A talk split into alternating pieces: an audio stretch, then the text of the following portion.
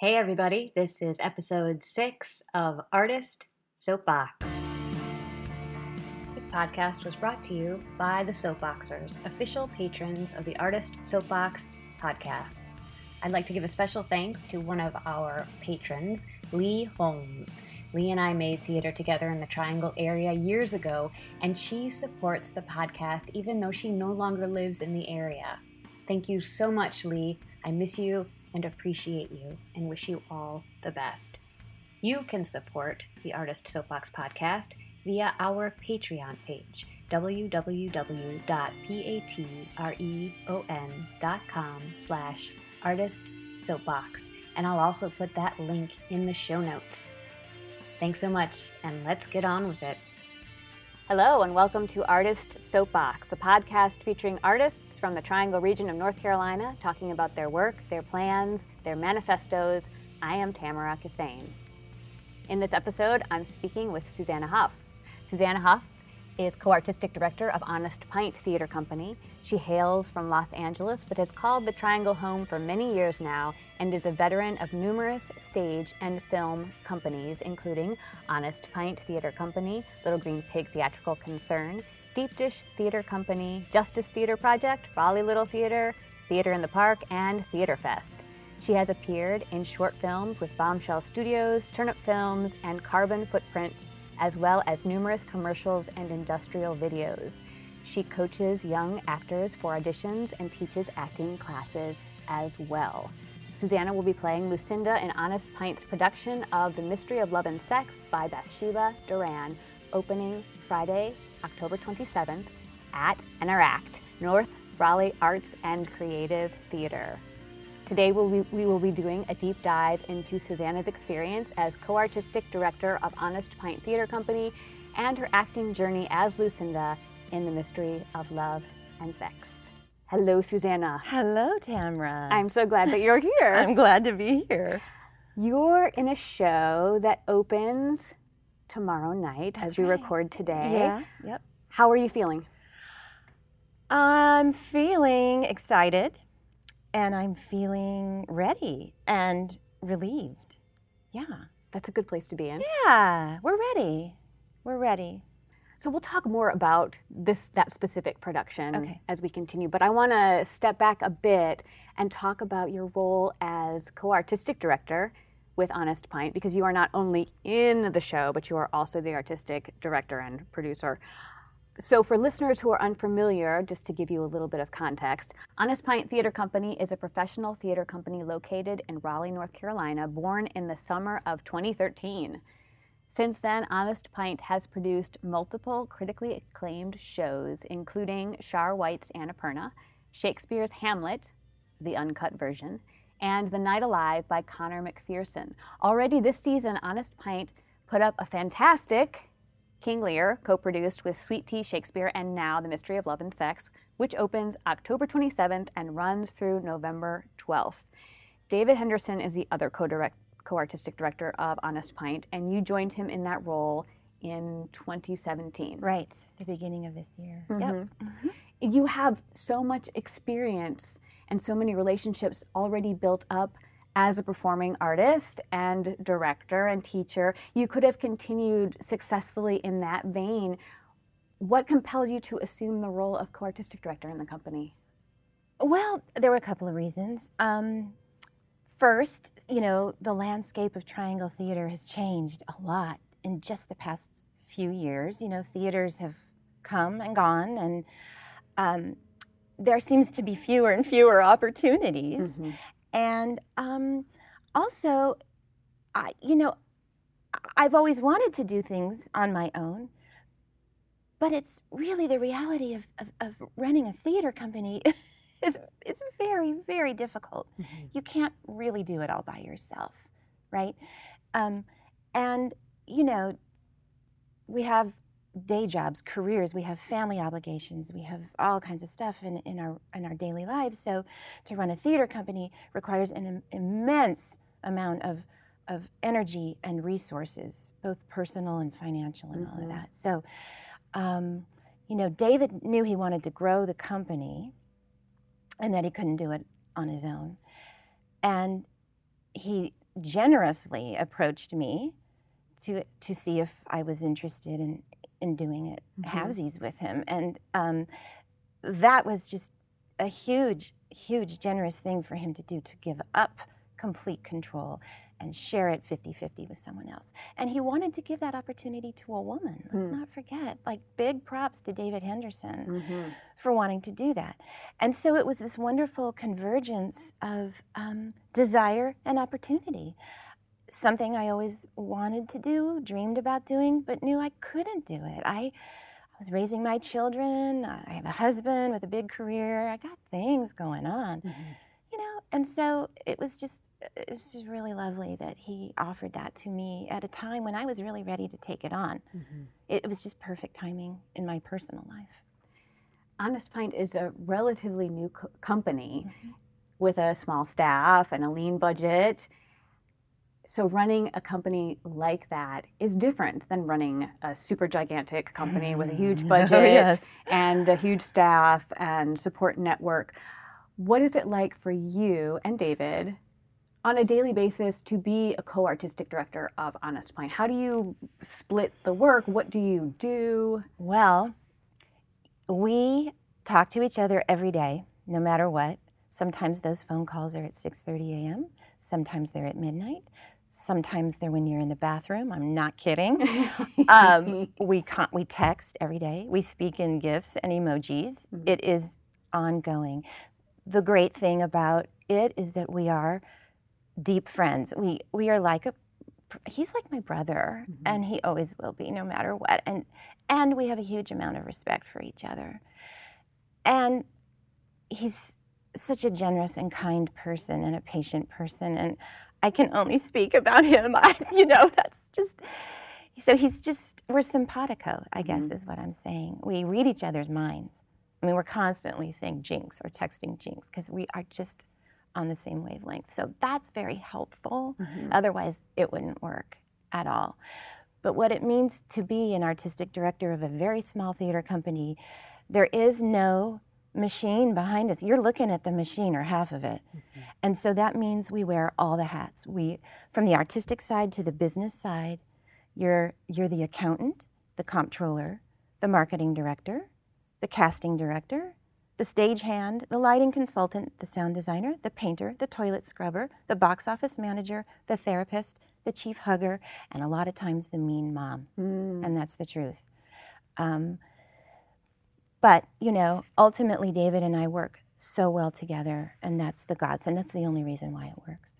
How did you discover that you would work well together? I guess because we've been friends for, well, 10 years at least.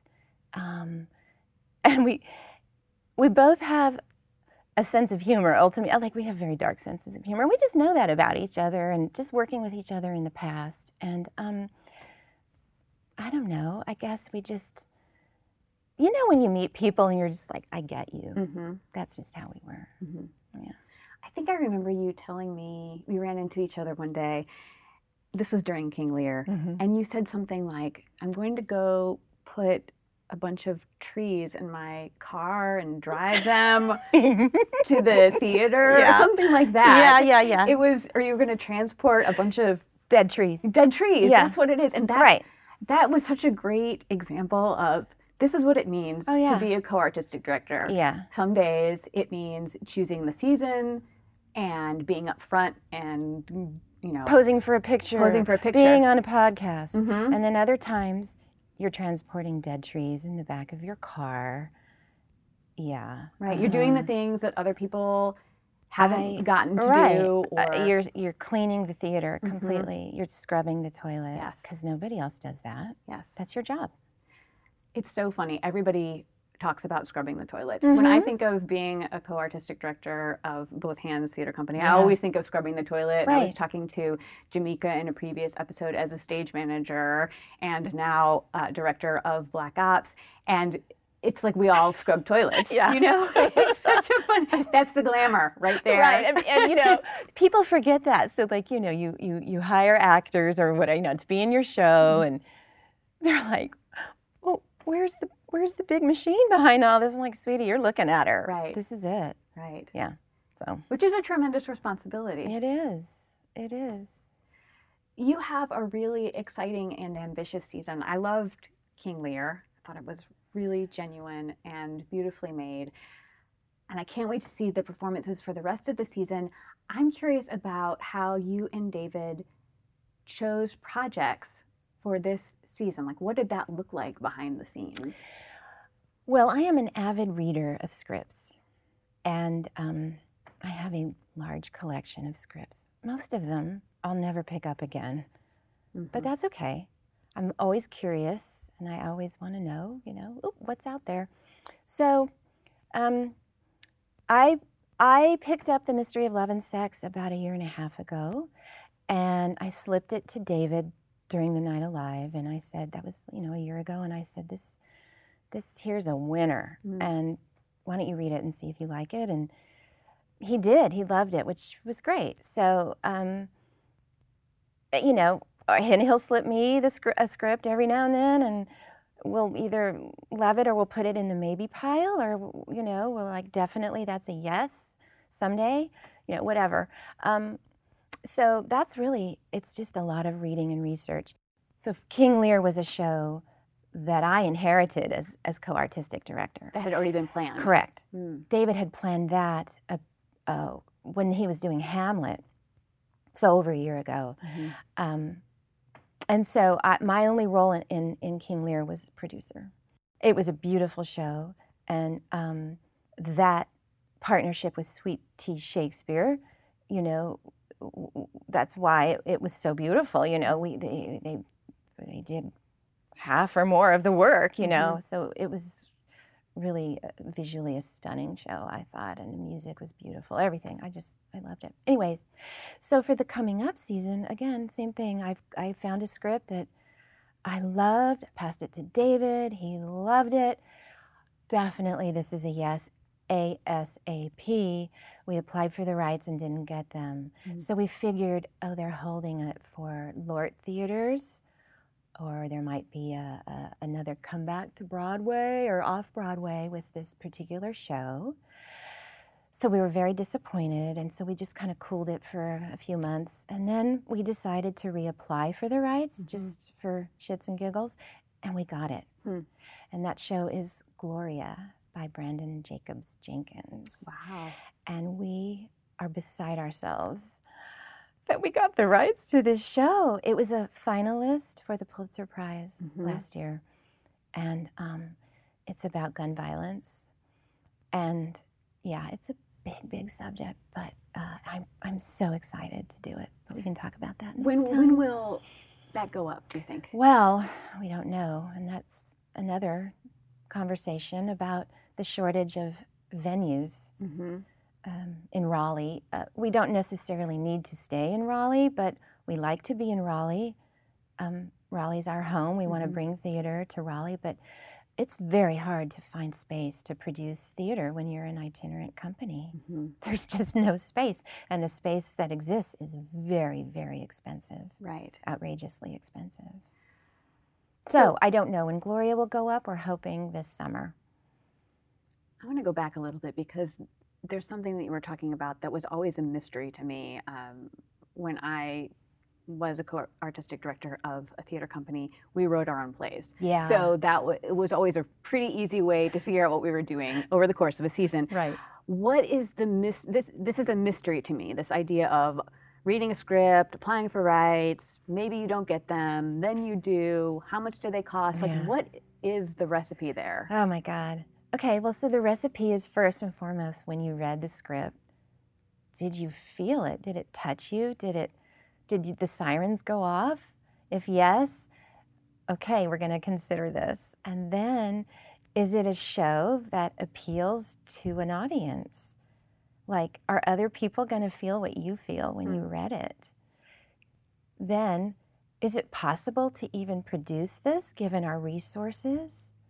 and by resources, you know, money, of course, mm-hmm. can we build a set in a very limited space that really wasn't intended to be a th- theater in the first place mm-hmm. or in a theater that is bare bones? Um, can we cast it? Gloria is going to be quite a challenge for us to cast. Oh, yeah. Oh, yeah. Yeah. What's the size of the cast? It's about six people. Um, the roles are double cast or, or triple cast in some instances. But It's a, a racially diverse cast, Mhm. and it's very specific.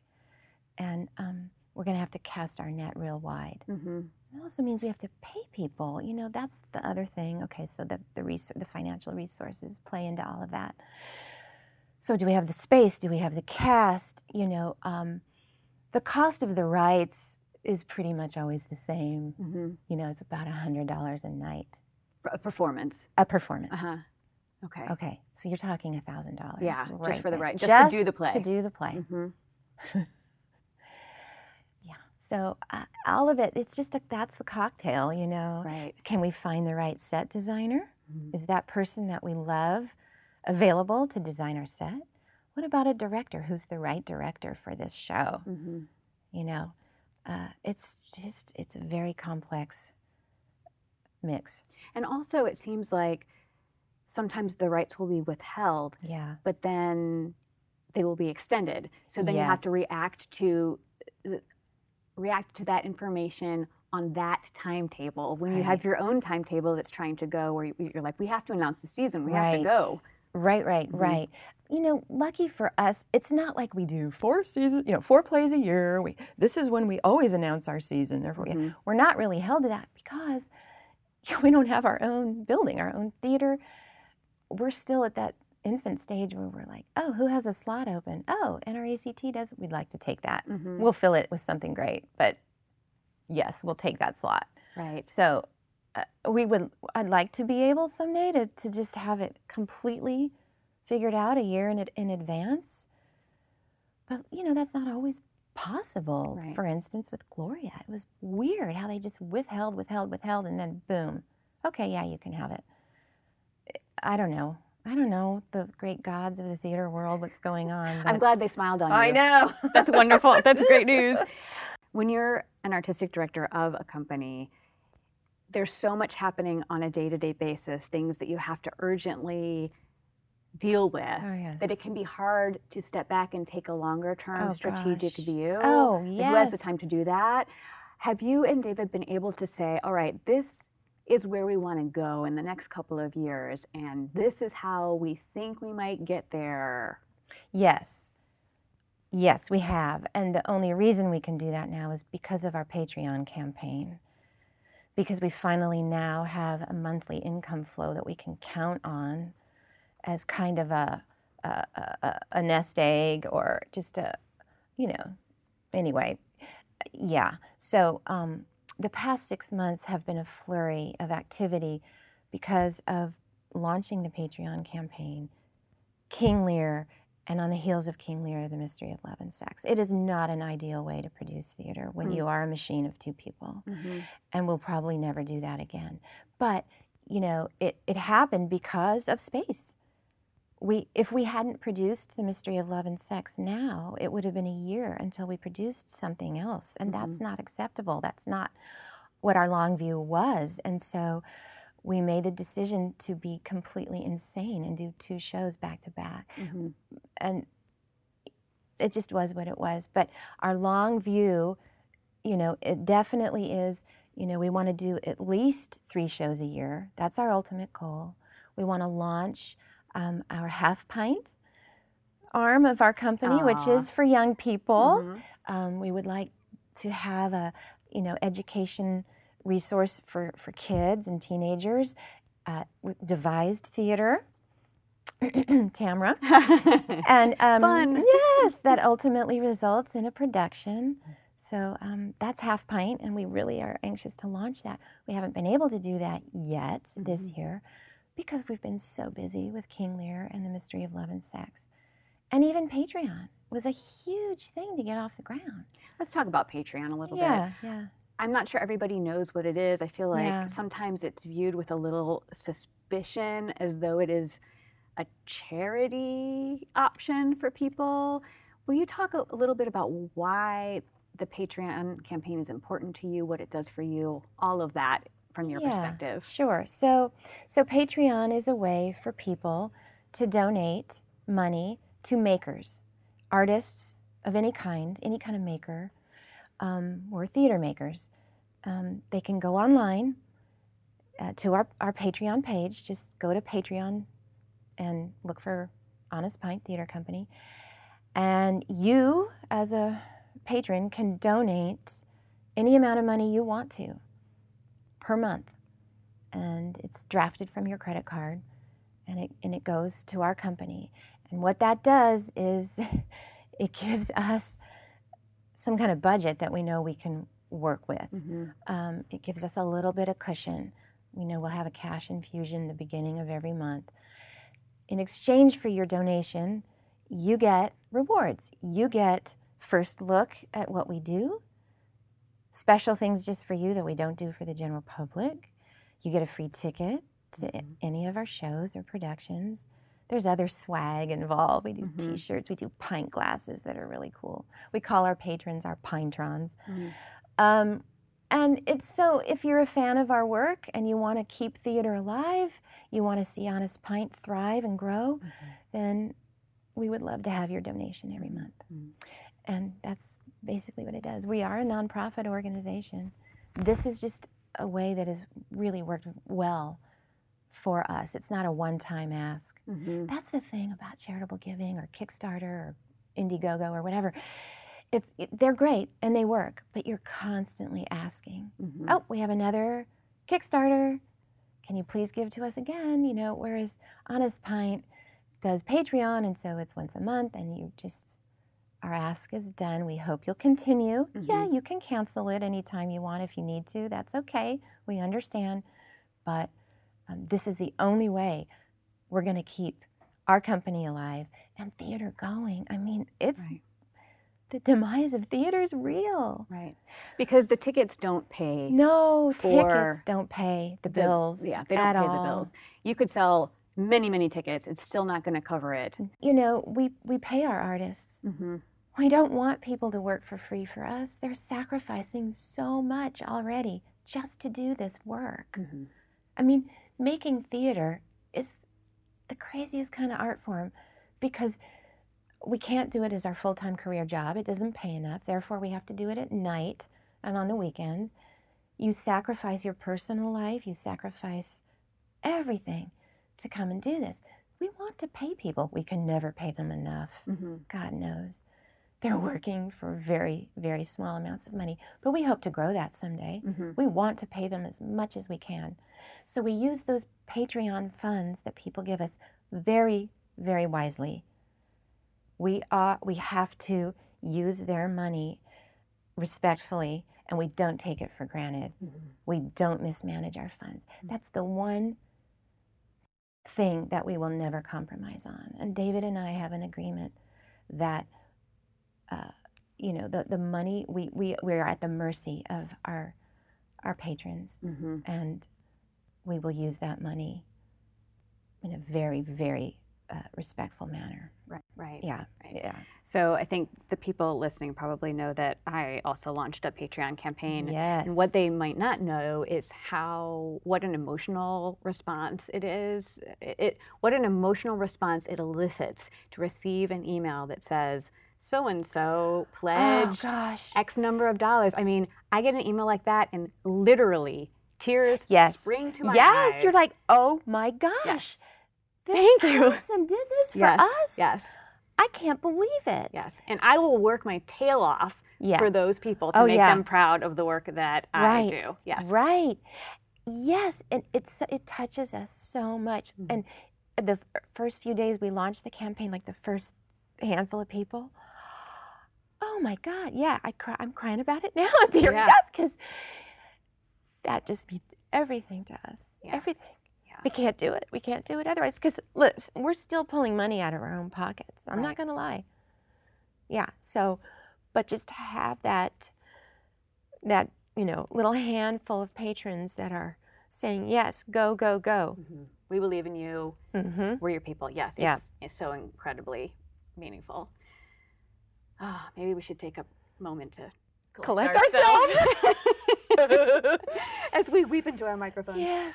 So, as I mentioned earlier, you have a show opening tomorrow night. We're recording this on October 26th, and your show Mhm. opens tomorrow night, the 27th of Mhm. October, at NRACT. It is the regional premiere of Bathsheba Doran's The Mystery of Love and Sex, and I wanted to read a quick description of the play to give listeners some context. And here it is. Deep in the American South, Charlotte and Johnny have been best friends since they were nine years old. She's Jewish, he's Christian, he's black, she's white. Their differences intensify their connection until sexual desire complicates everything in surprising ways. This is an unexpected love story about where souls meet and the consequences of growing up.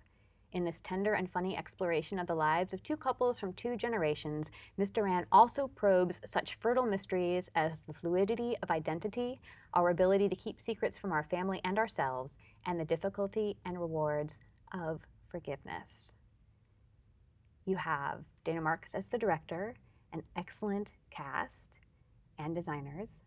You are playing Lucinda in this production, Charlotte's mother. How would you describe her? How, how did you connect with this person? Oh, Lucinda is a modern Southern woman. Um, that's another thing that I we really liked about this show is it's it takes place in the South.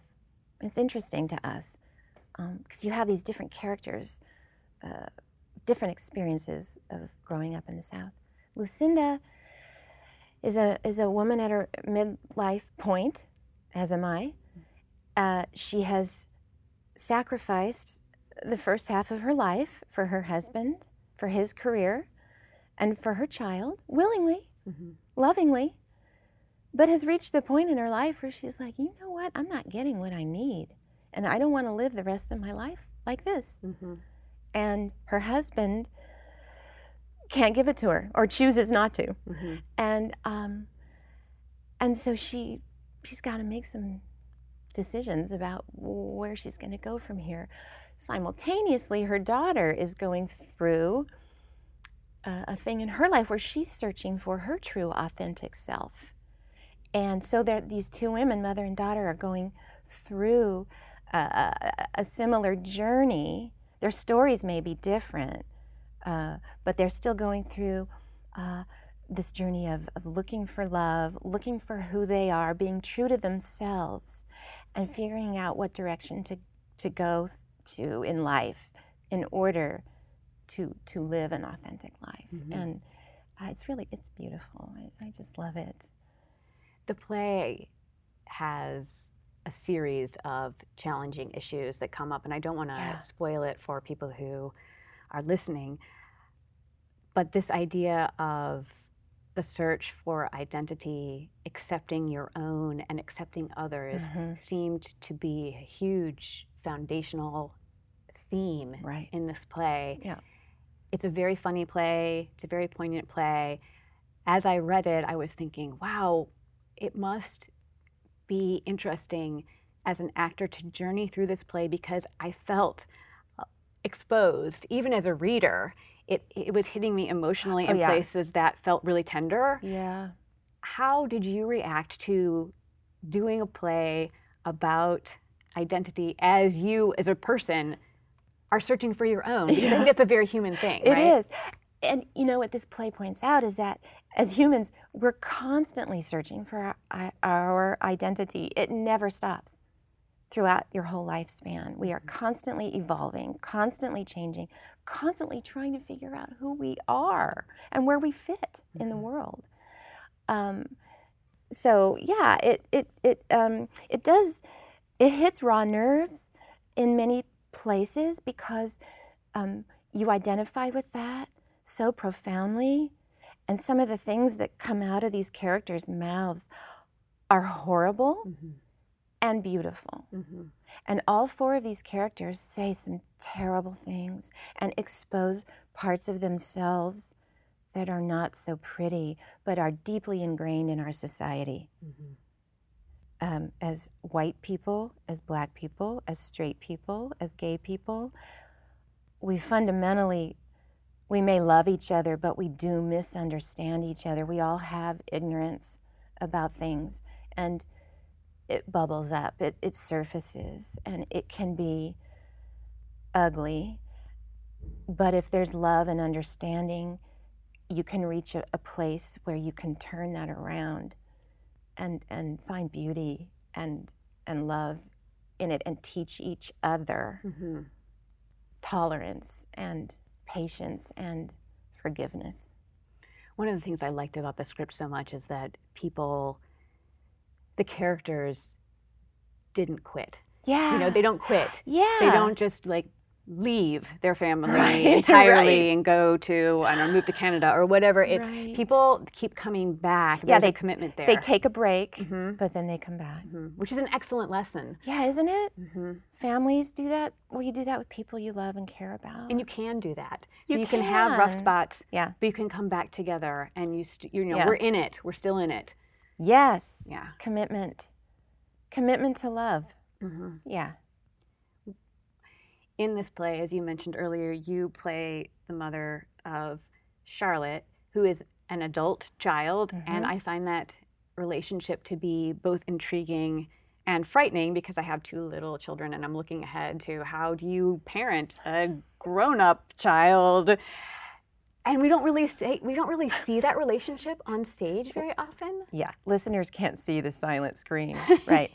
no, we don't see that on stage very often, or if we do, it's kind of not very real. Hmm. You know. Yeah. How what do you think about the relationship between Charlotte and Lucinda? I think it's it's um it's very real. I think Lucinda's probably far more patient than the average mom Mhm. with her, but you know, I mean, you don't want to see 2 hours of bickering on stage. I mean, come on, you know.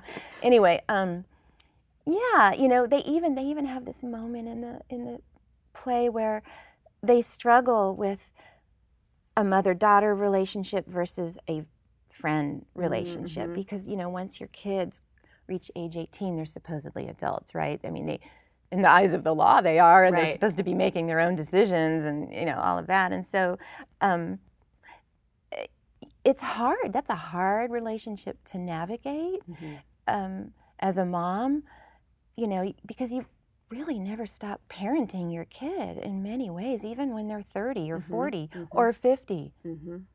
and um, so I think when, when kids finally reach adult age, at a certain point, they can turn and look at their parents and go, oh my God, they are real people. And they did have a love life, or they still do have a love life. And that's weird, but also cool. And, you know, Mhm.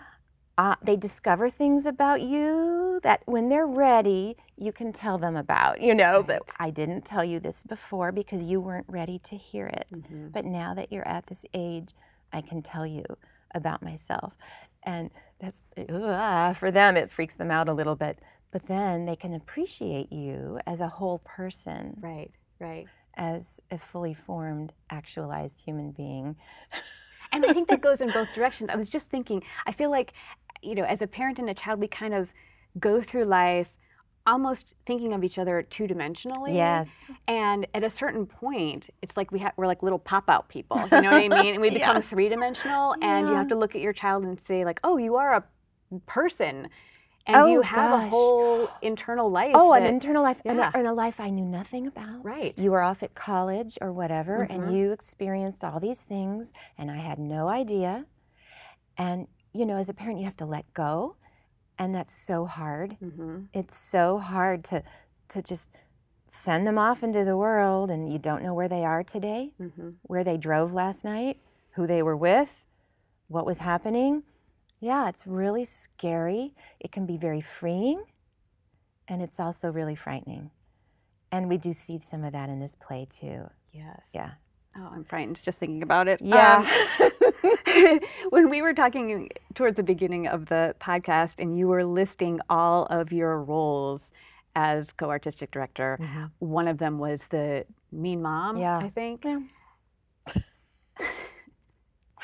What is it what is it like to be the parent of a theater company? It's hard, Tamara. It's Mhm. not. It's not the role you want to be. hmm Circumstances sometimes call for it.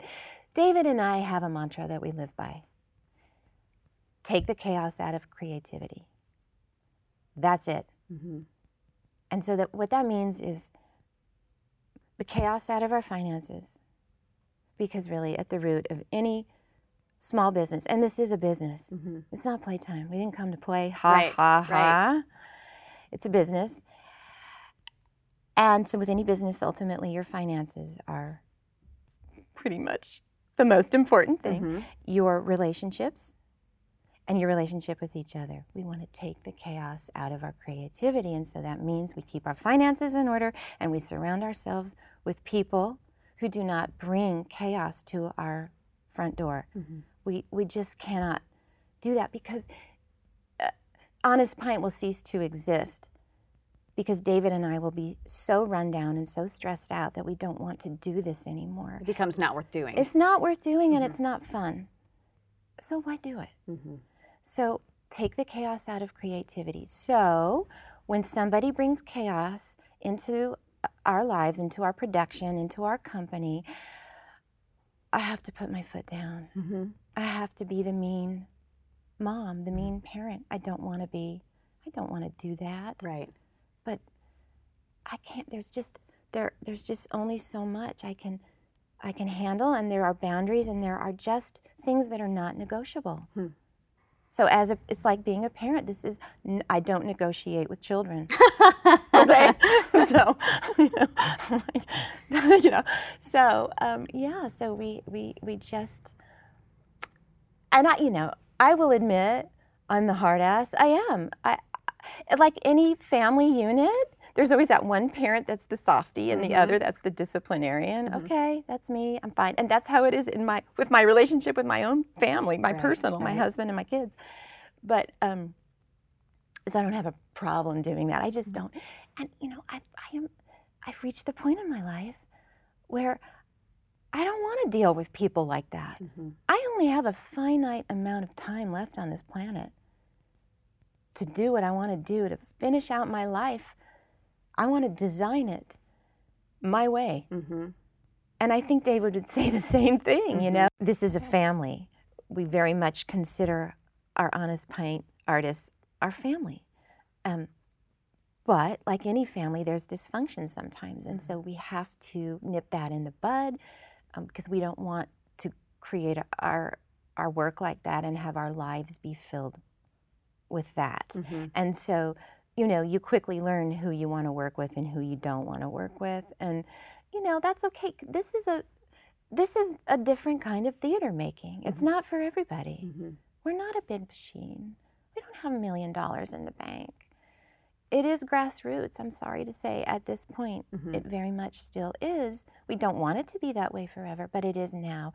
And if if that's not going to work for you as an artist, that's okay. It just means it's not for you. That's all. But you know, um, we can't have stress and chaos in our lives. We're both very busy people, Mhm. and you know, it's we have to uh, have some semblance of, of harmony and and control over that situation. I love the name of your theater company, Honest Pint, Mhm. partially because I identify the word honest with you. I think that you are very honest, have been consistently honest in the way that you talk with people and your approach to doing your work. And I love that about you. And I try and model my own. I, I often think, what would Susanna do in this situation? How would she say this? Because I'm so conflict averse and I I think about things in terms of conflict. Yeah. And so you are such a great model of someone who Say it like it is. Yeah, just say it I like it is. I don't, you know, I'm sure some people find that abrasive, and I, I don't mean to be, but, uh, you know, you just reach a point in your life where this is it, babe. This is Mhm. who I am. This is where I want to go, what I want to do, and I love you to death. But I am going to be honest with you, because why beat around the bush? I mean, Mhm. that doesn't help anybody. Mhm. It just doesn't. Why is the company named Honest Pint? David came up with that. Um, an honest pint is a full 16 ounces of beer in a pint glass. Oh. No foam, Oh. just beer. Not 14 ounces with two ounces of foam. So what what we give you is real life. So we choose shows, projects that are hold a mirror up to life, show you the good, the bad, the ugly, the beautiful, the lovely, the gorgeous, the mess, all of that. Real life, Yeah. honest pint. Full glass, no foam. Full glass, no foam. I like Drink it. deep. Thank you, Susanna. Thank you, being here today for this honest conversation. See what I did there? I appreciate you so much, and I love you so much. I love you too. I admire you so much. oh gosh, thank you. Um, break a leg, Thank you. and you're awesome. And I hope we get to work together again soon. Yeah, me too. Special, Tamara. Special thanks to Shadowbox Studio in Durham, North Carolina, where we are recording today. Check out their website, shadowboxstudio.org. For information about today's episode and more, go to artistsoapbox.org. And we're out.